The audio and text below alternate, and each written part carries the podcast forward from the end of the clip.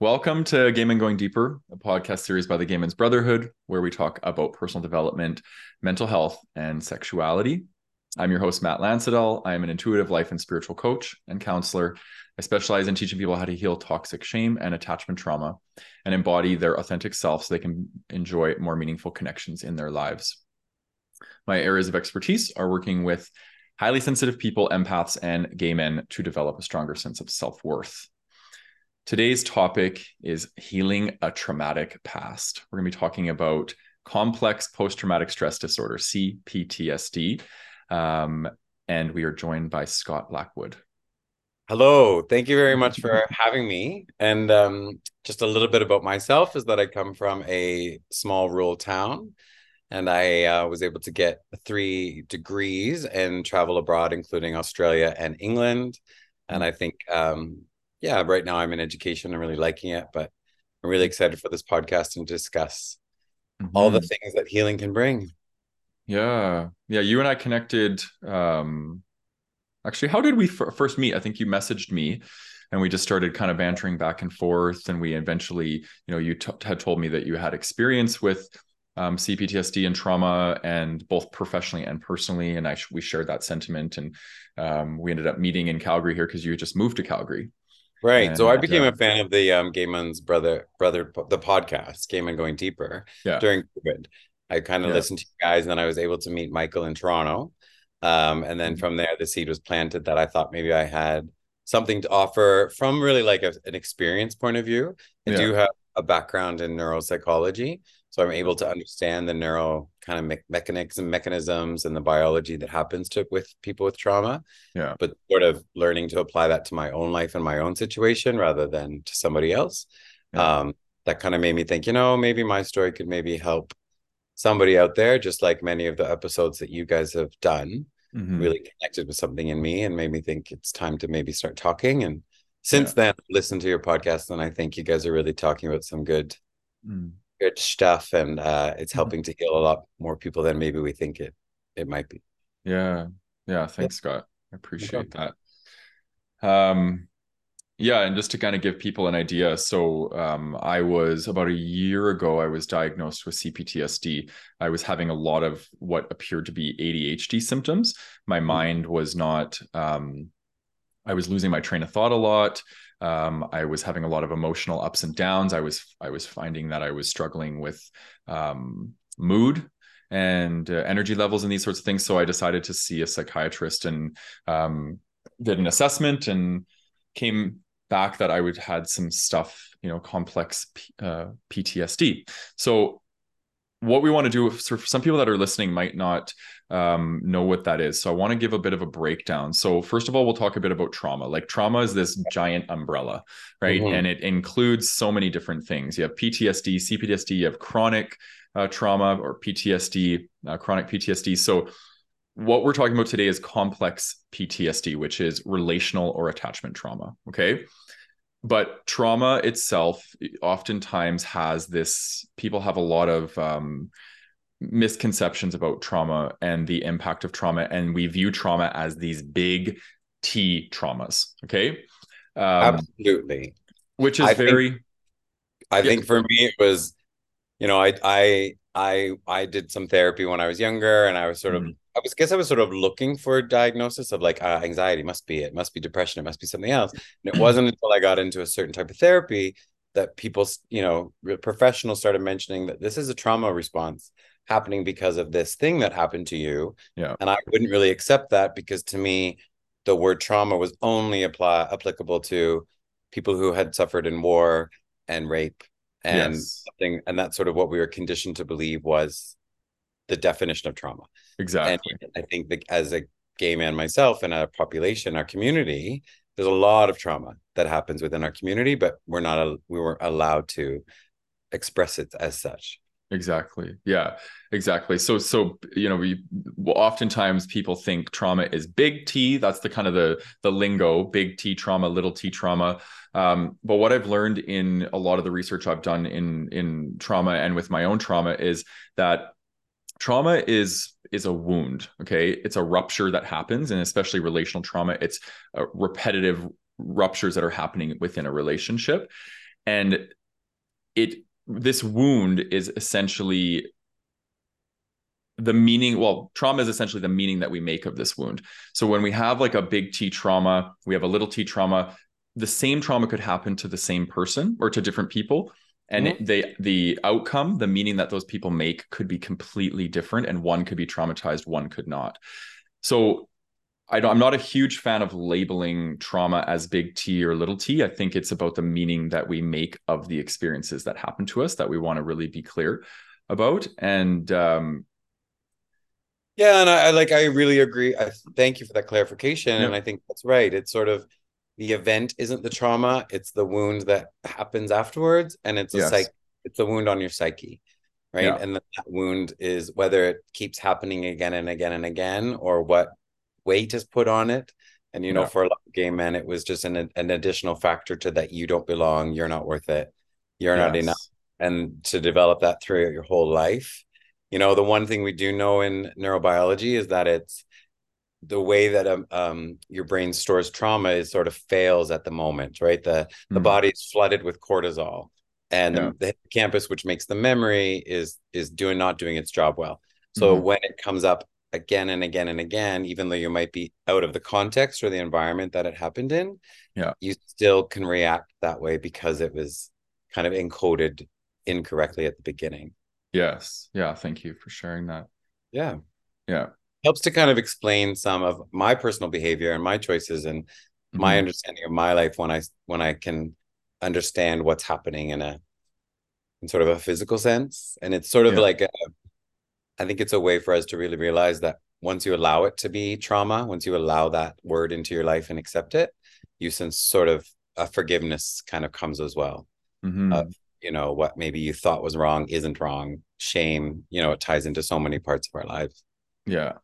Yeah exactly. And i think a lot of people um well if not most people have have experienced trauma in their lives when we take this definition away of it having to be war or rape and we look at you know cptsd as relational or attachment trauma this is a this is trauma that has occurred in relationships. So how many of us have had unmet needs or neglect or um, these sorts of things in our parental relationships in the relationships with siblings or this could be bullying um, it could be breakups um, anything like this, um, mm-hmm. this leads to um, attachment or relational trauma, which is, I think, the, the, the big one that we want to talk about today, because I think a lot more people are impacted by this than people think, right? And yeah. again, you know, you, look at um, ADHD, and they oftentimes uh, like CPTSD is misdiagnosed, or ADHD is misdiagnosed as CPTSD. Um, yeah. So there's a yeah. correlation there because the way that um, relationship trauma affects the brain is going to some of the the impacts of that are going to be very similar to ADHD. Um, I wrote down some of the symptoms here of of you know CPTSD and how it could show up. First one being emotion emotional dysregulation, changes or challenges in relationships. So you struggle, you might have an insecure attachment style, um, difficulty paying attention, negative beliefs about yourself and the world around you, and somatic distress, so nervous system dysregulation.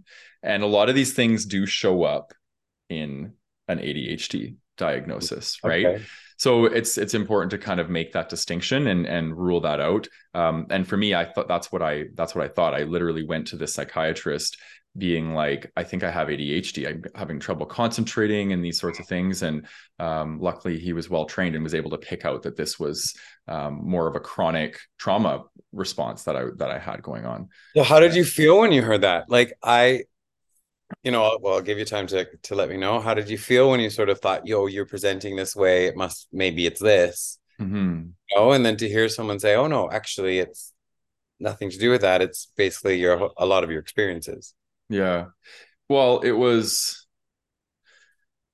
for me, I kind of felt a little bit like, oh man, like, you know, I've been on this journey for so long and doing a lot yeah. of deep trauma work. And I've done a lot of talk therapy with trauma uh, work, but I had never done like a, a full course of somatic work, uh, mm. which I think is, you know, the research shows that, you know, when if we if we need if we want to fully heal trauma, we have to be working with the body because the trauma stores itself in the body and the nervous system. So we need to work with the nervous system. so I started a journey. I started a long journey, and that's been this whole year basically is working with a somatic therapist, and uh, it's changed my life, but it's also been really deep. I think relational trauma, it's um, you know, it it changes the brain for me. Like my brain feels like um, different. Um, how I am in relationships has been really challenging. A lot of avoidance in in relationships, a lot of anxiety in my relationships and uh, so it, it kind of it was the piece to the puzzle that i was like okay like i need to yeah. i need to work on this yeah yeah like that's exactly how i felt like you and i connected when we first came to calgary and we sort of shared these, these stories and it was yeah. like both had a very similar experience and mm-hmm. i was looking more towards like oh maybe this is anxiety or this is something else and when i kind of opened up and listened to it it was like oh no your body has stored this for so long that one of my really good abilities as a result of my trauma is to disconnect and disassociate and um, that's one thing i can do from my body and so in yeah. a relationship in any relationship work peer um, close not close i can feel my own body sort of starting to get ready for something bad that's gonna they, that my body thinks gonna happen yeah. and um to get i'm just starting that work of somatic um, mm. therapy and getting through that to see how it to see how it goes. But I think you're right. The nervous system definitely needs regulated. Mm-hmm. And I think unless you become aware of the fact that what is your triggers and what are what is your trauma, you know, your nervous system won't ever kind of come down. Yeah. Yeah. What does that look like for you? Like um dissociating? Dissociating just looks like well, so that was my so my trauma comes from um, having grown up in a rural town and at the age of about eight um, I was just started, I just got called a faggot. So from about grade four, early grade four to all the way to high school to the point where I actually skipped a grade in high school. I went from grade 11, skipped grade 12 at the time. I'm aging myself, but then I went straight to OAC. So I was able to skip to get out. And really, I was kind of running away from the town and running away from what was happening to me because it was really secretive and awful and looking back not something i should have had to ever endure but one of the coping mechanisms that i came up with that i now call a part of me was that to disassociate was this mm. isn't happening just walk taller you know and um, really get perfect start you know going get smarter be better all of those kinds of things. That's what it looks like for me. And um, disassociating is is easy for me. And sometimes i don't recognize when i'm actually doing it yeah. because be just such a habit now of and even as a 43 year old man i can disconnect. Yeah. if if something comes up that i'm not aware of i'll just disconnect. And it's not as in a multiple dis, dis um uh, what am i trying to say multiple, yeah, like, uh, personality disorder but yeah. it's just a good good coping mechanism to avoid your body feeling what it thinks is going to hurt yeah, exactly. They actually call it dissociative identity disorder now, which is like uh, the yeah. the old term was multiple personality disorder, and that is yeah, really when we dissociate. When we dissociate, it's um, we're we're connecting to a part that we've created, right? That's why it was called multiple personality disorder because it's. But really, I think they're realizing that these aren't really personalities; these are like parts within us, like uh, might be like substructures of personality. Um, yeah, they're talking about it like a mono mind, right? That everyone kind of thought everyone has one brain and one part, and that's it. And it's like the you know, yeah. the more we look to people that we don't, it's very like, you know, there's a lot more parts, just like a car has many parts. Mm-hmm. We have many parts. And if you go through something at a young age, which I think is important to mention with the um the relational trauma, is that if that's at a young age and your brain is developing, it's going to come up with really clever ways to keep yeah. you around and keep you safe and and help you survive. So yeah. for me as a kid, I came up with a lot of really good, good coping strategies and good mechanisms that yeah. um, kept me safe. But as an adult, you know, you realize it doesn't necessarily always um, work as well because it kind of keeps you from. One of my big ones is to stay small, and it, um, you know, tells you to not talk and you're not smart enough and you're not good looking enough and you're not those kinds of things yeah. and that's all from you know making sure that the light isn't shined on you too brightly because if it is then someone can take you down from that feeling of good. So, mm-hmm. you know, it is a, it's like a subconscious act now. And it's like something I have to work on to get towards feeling like, okay, I can, I'm allowed to be bigger. I'm allowed to be bright. I'm allowed to be authentic. And yeah. I think that's, you know, sort of a, something happens in our community. We kind of are all aware of it and it can bring us down and make us do a lot of things we don't necessarily authentically want to do. Yeah. Mm. Yeah. I think a lot of people are going to relate to what you just shared there. And I think a lot of people in our community have been bullied for being gay and called faggot and queer and these sorts of things when we were when we were younger. And uh yeah, yeah, I'm sorry you had to experience that. It's uh you know, I'm, I'm curious about the impact that that that that had on you. So like, the biggest, I'm going to tell a story that I think kind of sums up the impact. And okay, um, I was about so I'd skipped out of skipped a grade in high school and then I relocated to Toronto. Long story short ish, I was at a nightclub once downtown Toronto, which is quite, you know, I know it's not um that the epicenter of the world, but at the time it was kind of a big place for fashion and movies and things like that. And my friend and I were out and we were just having a nice night out. And I was approached to be a model. And I'm 21 at the time. And you know, I got the card. It was Elite Modeling Agency, one of the big ones, blah, blah, blah. Yeah. And I went in and I thought, you know, what's this? Okay, I went in and they offered me this, you know, this job, this contract to be um competition for this other company. And they had a billboard outside the window and they showed, you know, told me that I would be that guy's competition and etc. And part of me wanted it, right? That would be cool and exciting and whatever. But the part that I kind of created when I was growing up um, you know, that kept me small was just really loud at that time. Mm. And therefore, you know, I couldn't, A, I couldn't accept that they would think I would be the one that would be attractive enough to be on a poster. I couldn't accept that it would be something that made that I would be able to do and, you know, consider an achievement of sorts and whatever. So the, the fact that I kind of, you know, went through that period and then I kind of realized that, holy crap, like a lot, not a lot of people would have said no to that Mm-hmm. So why did I say no to that? And to realize the impact was really great. It was it the impact of my bullying kept me that small. Mm-hmm. That's something that other people may have just walked with and been able to handle all the success. I had to turn away because a part of me couldn't handle it, you know?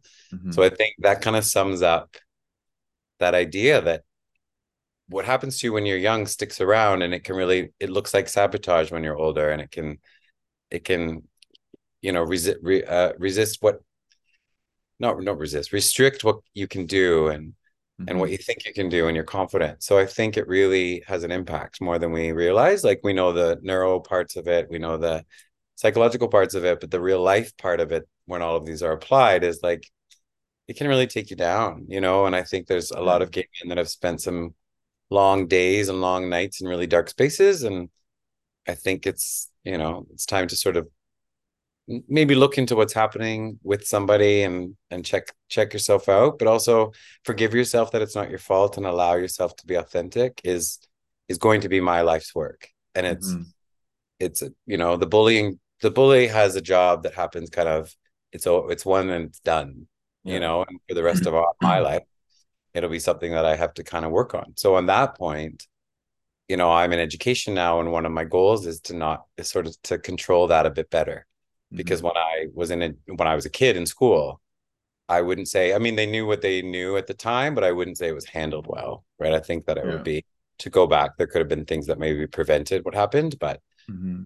um, now we know more and we do better. So hopefully that's something I can help out with. But yeah, the impact is um pretty deep. Yeah, yeah, yeah. You you talked to sorry.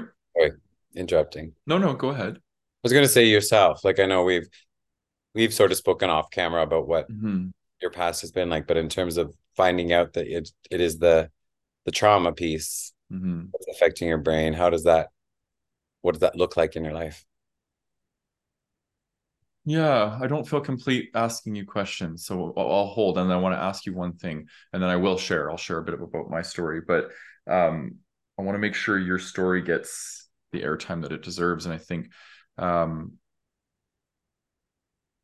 this this notion of sabotage right so you experience this trauma when you're younger and you dissociate as a way to cope you, you said you dimmed your light so you wouldn't let yourself step forward and be authentic and and be who you are and then you sat you're you're you're sabotaging that's one mm-hmm. of your protectors right like because when you go yeah. through that when we dissociate when we when we, we need to guard up we're protecting right yeah. um well, that's what I found out, Matt. I found out through the, you know, therapy is that the the things that I did as a kid to protect myself, mm-hmm. I was actually creating really, really solid parts inside of myself, right? So the train that kind of heads through my brain when something outside happens kind of triggers it and it goes here. And then this part says, oh, okay, we're we're going to be attacked somehow, even though we're not.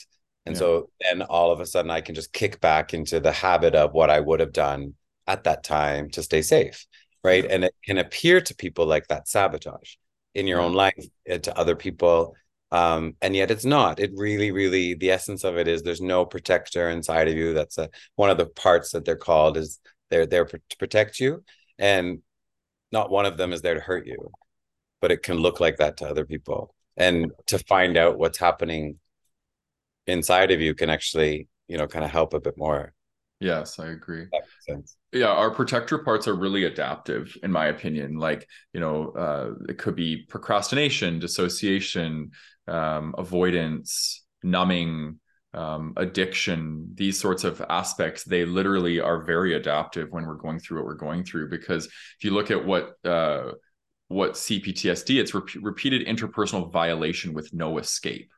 That's right. how it's described. So we literally, if we can't escape it, we develop these protector parts to cope with it. So we're in survival mode, right? Mm. And we're doing the best that we can in survival mode. And I think, you know, when we're when we have these um these protector parts, they're very adaptive, but until they're not, until we we we realize that shit, like I'm avoiding intimacy. I yeah. am, you know, destroying my health with with addiction or with substances i'm right like look at all the the negative impacts that these that these protector parts can start to play out in our life. And we get to a point where it's like i'm ready to start to work with the part of me that the protector part is protecting right? And that's what we need to work with. Yeah like in in internal family systems work it's like the exile the wounded self like you know the core essence of what we're protecting.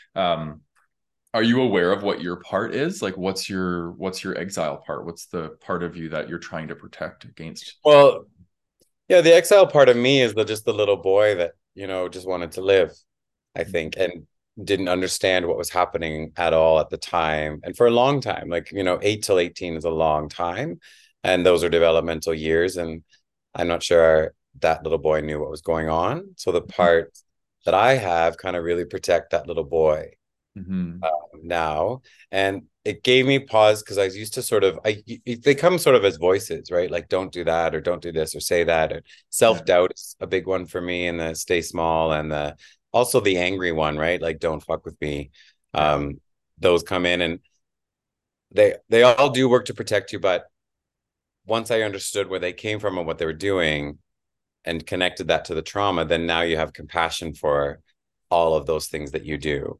And if you look at it through that view, it sort of allows us to heal and get back to ourselves. But I've definitely had times when they were taking over and I've been really, really mean to people or I can yeah. cut you with words and all that kind of stuff. Mm-hmm. But I think, um, yeah, I think it's once we understand the compassion we need to have for ourselves, which is hard if one of your parts is like to not feel sorry for yourself, right? Then it's to look at that lens of that part with love yeah. and then ask you know getting those parts of you which we all have to sort of support you differently yeah. as an adult but i think it is tricky especially you mentioned I- intimacy and you know it's um sex in the gay community is something that we you guys have talked about on the podcast and intimacy yeah. and how to make those connections and i do i wonder sometimes if maybe there's just a lot of individuals in one room with a lot of trauma yeah. and a lot of parts trying to figure out what to do and it kind of ends well and it doesn't end well you know and yeah.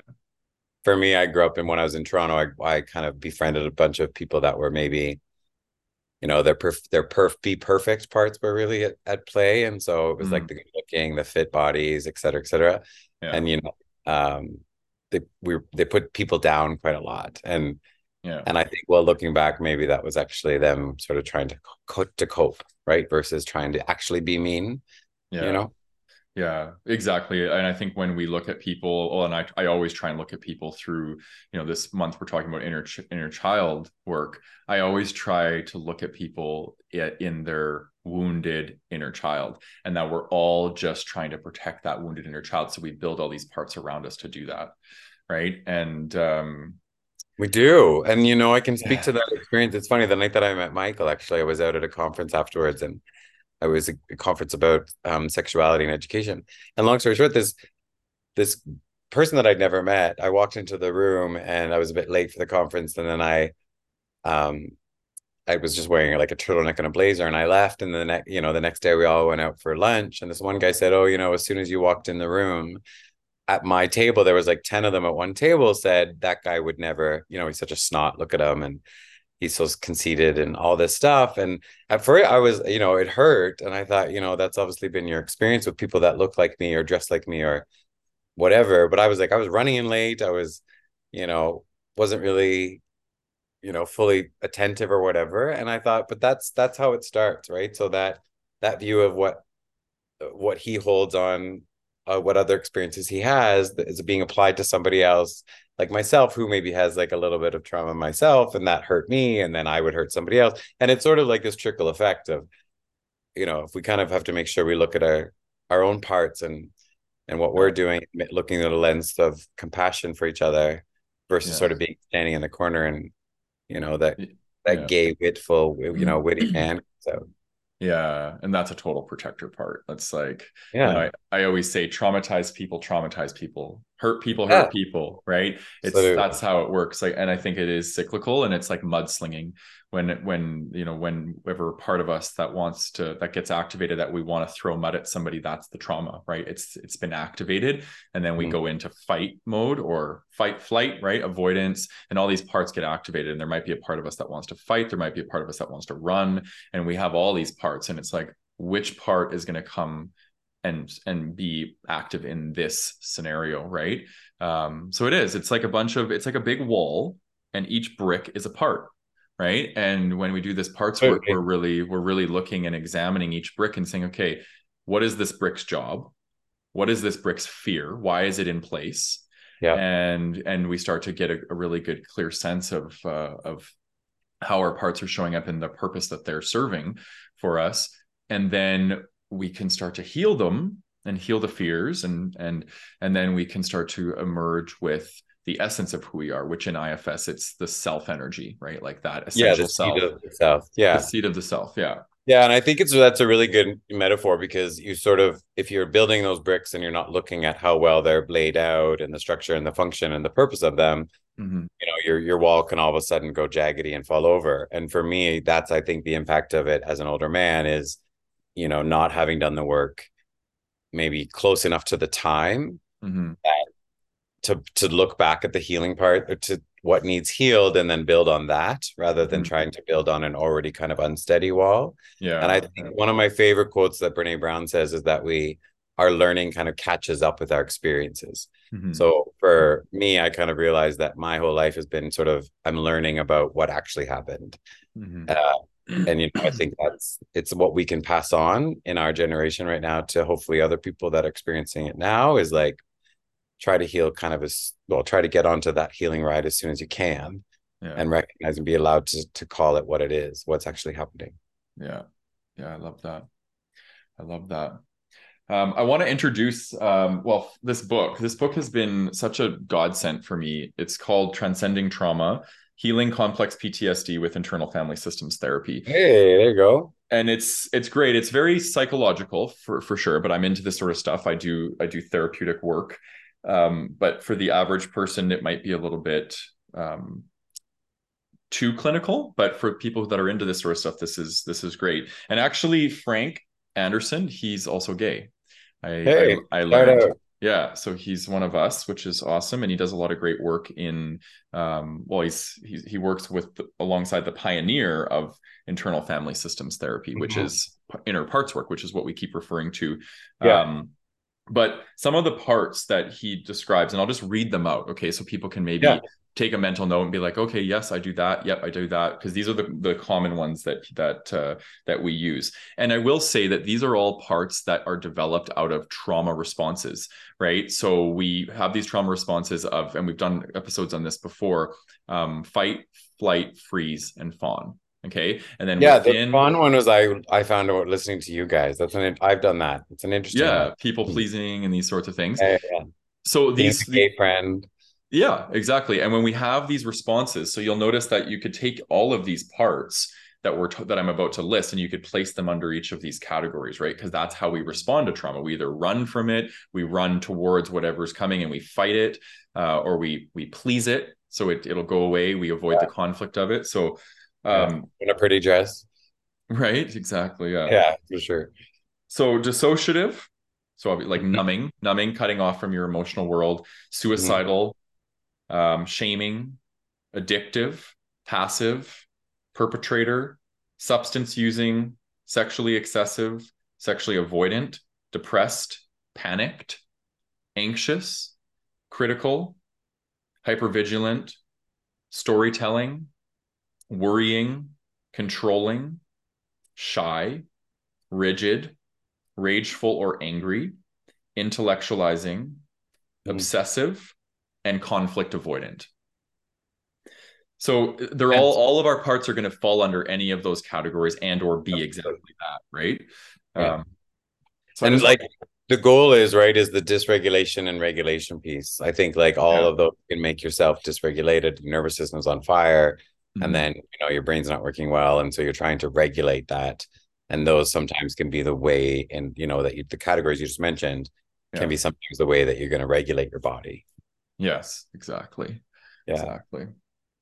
Yeah. So this it's okay that it's clinical because I think a lot of people have access to um, you know, more clinical language today. Mm-hmm. And it's okay yeah, to I make agree. it more accessible. Because I think once you get to the root of it, it's all just saying, here's maybe why you do this. You know, there's a lot of yeah, I agree. And I and and for me, like I would I would recommend reading this. It is yeah. um it's a manual kind of like for therapists that do work trauma healing work but it's still very beneficial for the the, the person um, to, that is experiencing CPTSD to kind of understand the healing modalities that are out there. And this is just one of them. Like IFS is one modality that's showing right. that research is showing to yeah. be, you know, um, for CPTSD. So, um, yeah, yeah, and I'm like, I'm just being introduced to it and I can really see it as a good functional therapy. And I think it, mm-hmm. it makes on a logical level, but it also does sound a bit out there for people that are just beginning. But I do realize that once you get onto this, um, I guess investigation for myself,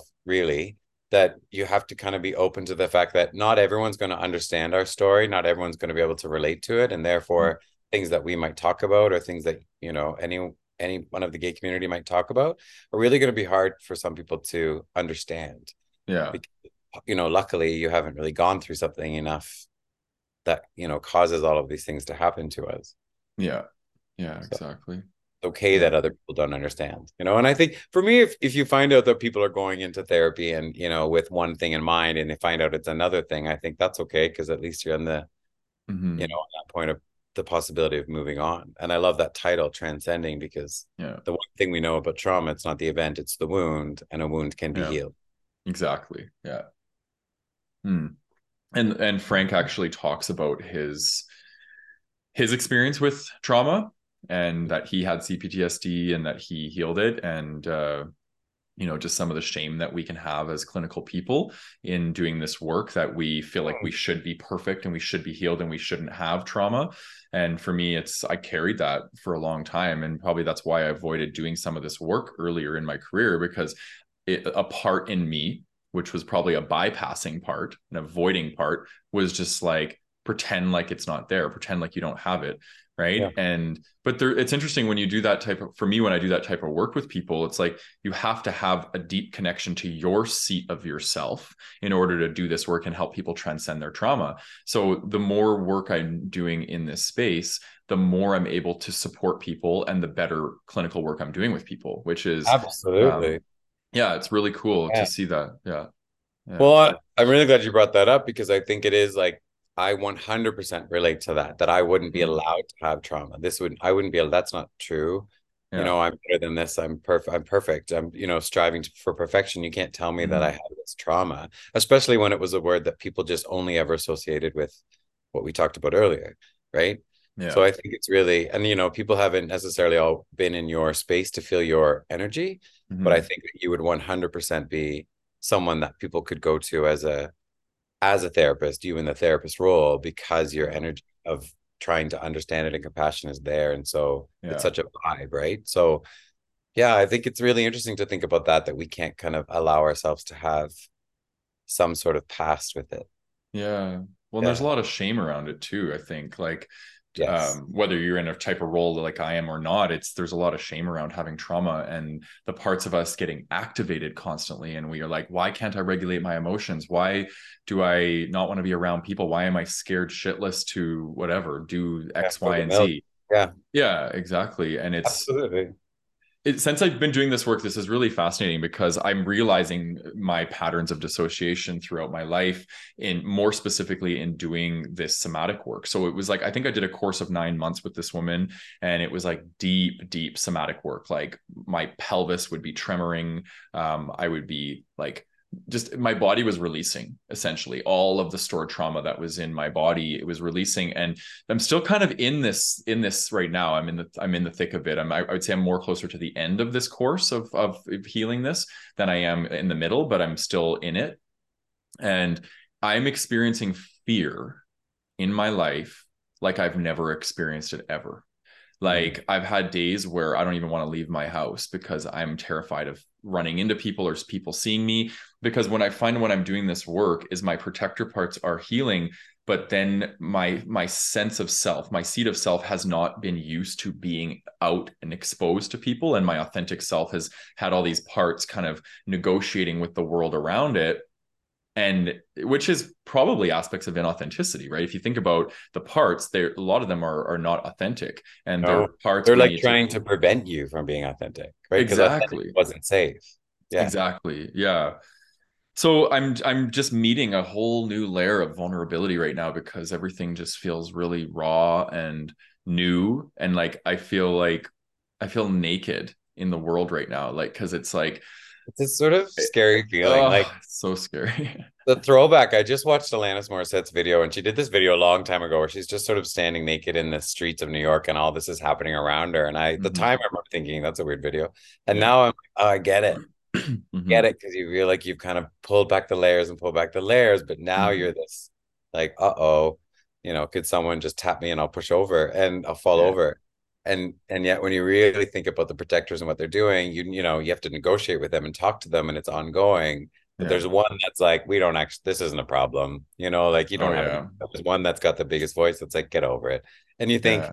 you know that's fine that's fair i'll give you you know give you some compassion and some love but you're right i'm the same and i just relocated here so you know there's a lot of like new and and vulnerable Mhm. uh situations happening and it's really hard to think of them as courageous and brave which is what Yeah. they actually are versus what you know your parts are telling you like yeah yeah one of my big ones i think is um having after having kind of a an event with a homophobic boss um is the fear of failure yeah and me- me you know too. realizing yeah realizing that that um isn't really it's not up to you and you know people's homophobic reactions aren't anything to do with you and yet Mhm.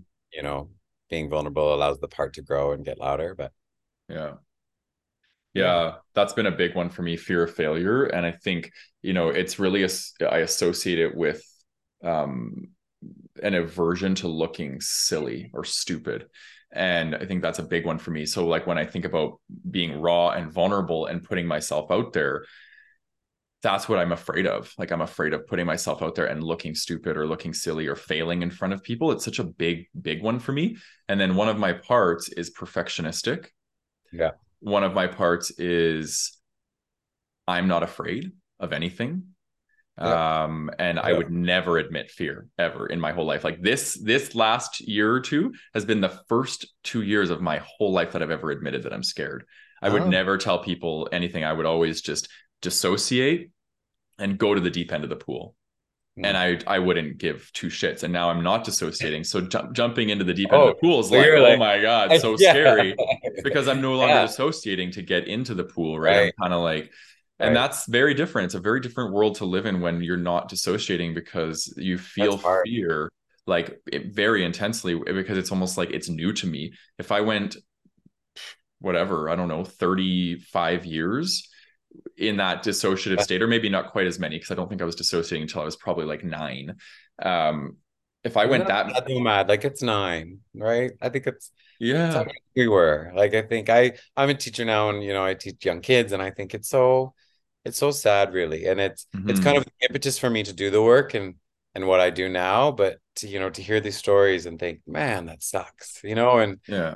Definitely right about the Like it is, everything becomes real and a little bit harder when you start to allow yourself to feel all the feels yeah. right? Before and you're like don't it's not don't be afraid don't do anything. And then we're like well i'm kind of afraid. And then it's you know yeah yeah. it's like big what the?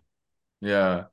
Yeah it makes me i want to share my story like a little piece of my story because and and i will say this it's really interesting because you and i were supposed to record this last week we yeah. didn't because i was struggling i've struggled i canceled on you twice because i had been struggling and I, will make that public because uh so we ended up releasing uh, oh. the inner child episode and in that episode i got really emotional it hasn't been released yet because you haven't seen it yet but i got really emotional and that was those were my parts they were coming out in that episode and i didn't i couldn't control them because like i said i'm feeling a lot right now in my life and everything's just sitting at the surface but a lot of this right started. Yeah seriously it's it's it, but i don't feel it right now because i think i've done a, a lot of work and um I feel a bit cerebral right now. I don't feel super emotional, but um, which I feel comfortable sharing this, you know, just kind of little tidbits of my story and how um, it developed. But you know, when I was younger, like I said, I probably started dissociating when I was around maybe eight or nine. And uh, there was a lot of conflict in my home at the time. Uh, my parents weren't getting along and they were fighting. There was physical altercations in my house at the time and um, and a lot of verbal and and stuff like that. My mother was experiencing depression. She was drinking. Um, and there was chaos. I was literally in a home where there was a lot of chaos around me at this at this time and i also so that was one prong of it is just no stability at home and no safe place to land. So i felt like i was on my own and my parents had their own issues my sister had her thing and then i was just this island over here. And i didn't feel like i had a place where i could kind of you know feel safe. And then throw in I, I had the, my very first thought that I was different or or that I was gay when I was about five. So I didn't come out or I didn't tell anybody I was gay until I was 18. So I was harboring this, you know, this uh, at the at the time as well. So I think why I started dissociating is because all of this pressure was coming in on me. Um, being gay, chaos in my environment. My dad ended up leaving the household when I was about I think I was maybe like 10 when he left. And my mom I remember her sitting me down and she would be like you're the main man of the house now. And you you know and there was so much pressure. I just remember being a kid pressure. and yeah. feeling like just oh, the world was coming in on me. And I and so that's when I I'm now looking back I didn't know up until recently that that's when I started my dissociative patterning and I started leaving my emotional world and I started escaping into my cerebral world and creating fantasy and and these sorts of things. And I think I honestly think I had a premature ego formation when I was younger. Like okay. I'm really into like studying uh, this sort of stuff in psychology, and I think I developed an ego very very young, and it was my way of escaping and creating separateness from the world around me and uh, one of my greatest protectors, I think, was the lone wolf was that I don't need anybody. I don't need anybody in my life. I'm very content on my own. And I played that story out for, well, I've still kind of been playing it out actually. I'm noticing it coming in my relationship um, that I'm connecting with right now. And I'm just kind of like this this real resistance to want to move towards people. It's like I I'm I, I tell the story of I'm totally okay on my own. I don't need anybody. I'm hyper independent. Um, I'm very hyper vigilant of people. Like I'm I'm I'm always watching people and like I I look for discrepancies between what they tell me and what they do. And like I'm, you know, so I'm there a lot of my protector parts are very, very suspicious and they look out for um, danger. They look out for chaos. Um, they look out for abandonment um these sorts of things because i again i felt very unsupported and very alone as a child and i feel like you know so whenever i do connect with people i'm always really hyper vigilant of them leaving because it's going to make me feel that really alone feeling which i think that's one of my exiles i think one of my deepest exiles is i am unwanted I am alone in the world. I'm going to be left. Like these are really deep seated ones for me. And I think um, so I've got all these little little protectors, these little army people yeah. working around these these uh, really hurt parts inside of me. Yeah, it's like your committee, the itty bitty shitty committee. yeah, exactly, exactly. So it's been really cool doing some of this work and really getting a clear sense of where these parts live in my body. Because some of the the woman that I've been seeing for somatic yeah. uh, therapy, she's also trained in IFS. Um, it was like a beautiful fit. This woman's amazing, and uh, she's helped me tremendously like okay let's talk psychologically about the part let's understand it but then let's map it in the body and let's find out how it's holding itself in the body and then yeah. release release it and um yeah it's it came at the it's, right time it's the hardest work i've ever done I would say for sure it's the hardest work I've ever yeah, done. Too. I've done yeah. like I've been on the side of the neural side, I've been on the side of therapy side, talk therapy, and this is the hardest one because it's I think the most real. And like yeah you know, just to comment on what what you've experienced, the lone wolf. I never had that name for it, but I definitely yeah. went through a period of I don't need anybody, I don't need this, mm-hmm. and then I just a lot of it is you look back and think, what are you afraid of? What what are you actually afraid is going to happen if we let go and if we trust? Yeah. And it's sometimes just too scary yeah. for me to actually allow what I think could happen happen. Yeah. And and yet at the same time you're protecting yourself so much that you create this little world around you where yeah. you're walking the street and your armor is so big and yeah. everything is so heavy that it becomes yeah. exhausting, right? It yeah. becomes exhausting just to be. And people sometimes say, like, you know, why is it so tricky to be who you are in the world? I'm like, well, that because because of what happened as a kid, because mm-hmm. of this, having that kind of reason, that logic and understanding now of the, you know, all of the different experiences built on top of each other. Yeah, you have to forgive yourself for it, and then, you know, then you're then the work starts and the work is hard. And it's yeah. I was angry for a long time that I'm the one that has to do the work, even though I was the one that was being bullied. Yeah. And I think this isn't right. But I think, well, how what do I want to get better? And do I want to be better in the world or do I want to stay here?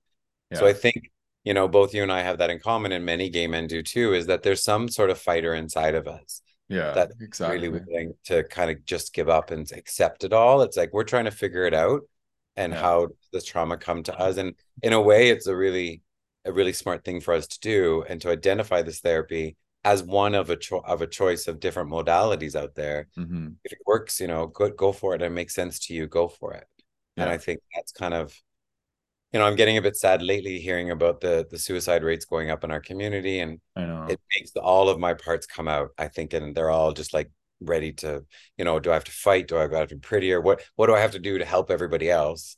And you yeah. know that's why i wanted to be on this was to to hopefully reach out to someone and say you're not you're not alone if you're listening to this. You're not yeah. you know we, we're all here even though we not might not be side by side but there are people that know your worth. There are people that know you deserve mm-hmm. to be alive. We are there are people that know that you matter. Yeah. you know the essence you matters. And it's you know we're here to kind of share our stories for that. So it's yeah. it's a tricky time i think.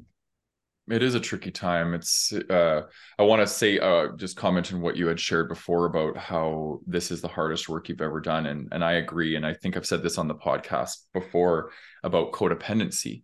Like i've overcome a crack addiction and overcoming codependency oh. was way harder than that okay?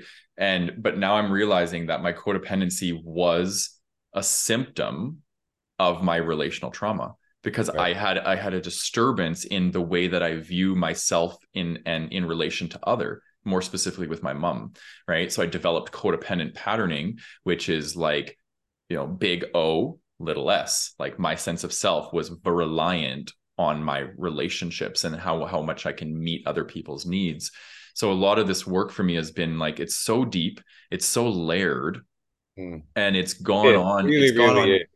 yeah it's gone on in layers like over the course of decades right? And that's the thing with relational trauma that's very different than other types of trauma is it is like constantly happening. So what there's there's usually not um explicit memory of the things that are happening. There can there can be but usually it's implicit. It's stored because it's yeah. like a bunch of layers of micro things that have happened and not even necessarily they don't even have to be micro they can be a bunch of macro right? In your case like bullying and you're just constantly day after day after day being bullied and it's going on in layers in layers in layers So when we peel it back, we're literally meeting all the layers that have kind of built around our, our sense of self that we have to peel back. That's why I think this work is so hard because it's so arduous, it's long, it's hard work. Um, and I I, I want to say to to the audience that you know there's many modalities that you can use. Talk therapy is great. Sure. Um, somatic therapy is great. Internal family systems therapy is great. EMDR is great for this type of thing. So find a therapist or a coach or a counselor, whoever that that specializes and is trauma trained that can help you with this. Because I honestly think that's one of my my biggest regrets is not approaching support sooner because my trauma told yeah. me people aren't safe so Absolutely. I I didn't even go towards like working with a therapist until like, much later in life. I wish I would have started working on um, my my CPTSD much younger because it would have been my life would have been a lot different if I would have. Absolutely. I have one memory when I was in school of a counselor being brought in to talk to me as a kid in school. And now that I'm in the position I'm in, I'm like, that should have happened way more often. But I I 100% in the same and my part was I was doing neuropsychology and I was in that world mm-hmm. and so therefore I couldn't be I couldn't have anything. Yeah, you exactly. Know? And yeah. and to be afraid of like it's not a label. Having trauma isn't a label. It's yeah. an experience and it makes, you know, things that happen make sense. And I think for me if I was going to say anything out to the audience it's give yourself the gift of grace, give yeah. yourself the gift of forgiveness for yourself and give yourself compassion enough to say you can't work on this alone because you don't know mm-hmm. what what voice is yours and what voice isn't and someone yeah. outside of you can help you with that and that's okay and you and i have connected i think because we're meant to it's sort of like i think all of this is meant to happen yeah. but it's we're all out here we're all talking about the same thing we're all dealing with it so mm-hmm. let's really get it out on the table and and that's our strength our strength is in overcoming yeah. right yeah yeah i love that yeah I love that a lot. Me too. I think like yeah, it's sad, but it's it's a really hearing that the trauma is the wound was really hopeful for me because then the wound can heal. Right. Mm-hmm. You can not not a band-aid, but it's definitely something you can keep working with. And it took 17, 18 years for this to happen to me. Mm-hmm. So it can't be fixed in overnight. You've got to give yourself, you know, an open-ended timeline of when that all gets fixed for you. Yeah. Yeah, I agree. Yeah. I agree. Um, I want to just leave the audience with one thing uh, as well. So this work, like the book's great. Uh, working with a therapist yeah. is great, but also you can start by just looking at the ways in which you're avoiding certain things in your life and look at the parts in you that are that where that's coming from why would i be avoiding this like for me it's like i avoid going out and being around other gay men in groups okay why? Why does that show up for me? Well maybe there's a there's you know a part that is really afraid of being rejected right? Okay well what is that uh, that's the that's kind of that exiled part that really wounded part. How am i preventing from doing that? Well could be isolating not going out or when i do go out you know i'm judgy and i'm i'm, I'm in that judgment energy right yeah. so we, we got to look at and we got to take responsibility for ourselves yeah yeah and i think listen to your body like for me one of the biggest things i don't like in life in general is being patronized mm-hmm. and um my body gets hot i get mm-hmm. heated and it's like oh that person that you know is, is talking down to me so f- kind of listen to your body and that's something i missed out on yeah. is when you're going out and especially when i was in a gay bar or in you know amongst um, a large group of gay men yeah. my i would get uh, that's my nervous system starting to say uh-oh something's wrong so notice what's happening to yourself and then yeah. get curious about why it's happening yeah and that, that can be best done with somebody whatever the modality is you know yeah i agree i agree yeah Cool. Hmm. Yeah, I feel pretty complete. Um, I think we've done a good job at sharing um, our expertise and our, our personal experiences around this. Is there anything you want to close out with? Yeah. So people out there right now, you can just know one of my parts is like that. You talk too much. Like the parts aren't going go away So just be okay with that. You know. Yeah. Exactly. Yeah. yeah so lots of self compassion and yeah, the parts they just really they just want to be loved. All all of the parts inside of us want to be loved. The exiled the protectors everything. So um yeah. Just like humans right? We all have the ultimate same ultimate goal. Mm-hmm. yeah. Yeah it's true. And the more that we can offer love to ourselves the more capacity we have to offer it to others. So and i want i want a, a gay community where we are more loving more kind to ourselves and to others. That's i would I love it. I think it you know cast away the idea that it's cheesy and i think you know love would solve a lot of problems in the world and i think within our community it would solve a lot of loneliness and hurt yeah you know yeah. being kind doesn't doesn't take a lot yeah exactly yeah. yeah. Well, thanks for joining us. It's been nice uh, conversing with you for the last hour and uh, hearing about your story and uh, being able to share a bit of my story with you. So much yeah. love to you. Back at you. And you know, let's let's say hi to someone out there and say, hope it works for you too, listening. Mm-hmm. Yeah. Keep yeah. going. Don't give up on yourself. Yeah, exactly. And let us know too in the comments of Facebook uh, or Facebook, well, Facebook group actually. Let us yeah, know yeah, the Facebook group and the the comments of of YouTube underneath this video. Um, you know, what's your experience with trauma? Like, did this episode really point out that okay, maybe there is some trauma that I need to work with? Yeah. Um, that sort of thing. Uh, or to clarify, to- I think like I I hadn't really heard the term you mentioned really too too much of the CPTSD. Yeah, you know, something that I only knew PTSD before yeah. really so it's something worth looking into and those books that you have are available and yeah exactly and yeah. call you for some help if you need it on the yeah exactly i'm learning about ifs now so it's and i've been implementing bits and pieces in my clinical work um it's very powerful stuff i love it so hard but yeah. worth it yeah exactly. Yeah. Okay. All right. Catch you on the flip side. Sounds good. Thanks for tuning in everybody. See ya. Take care yourself. bye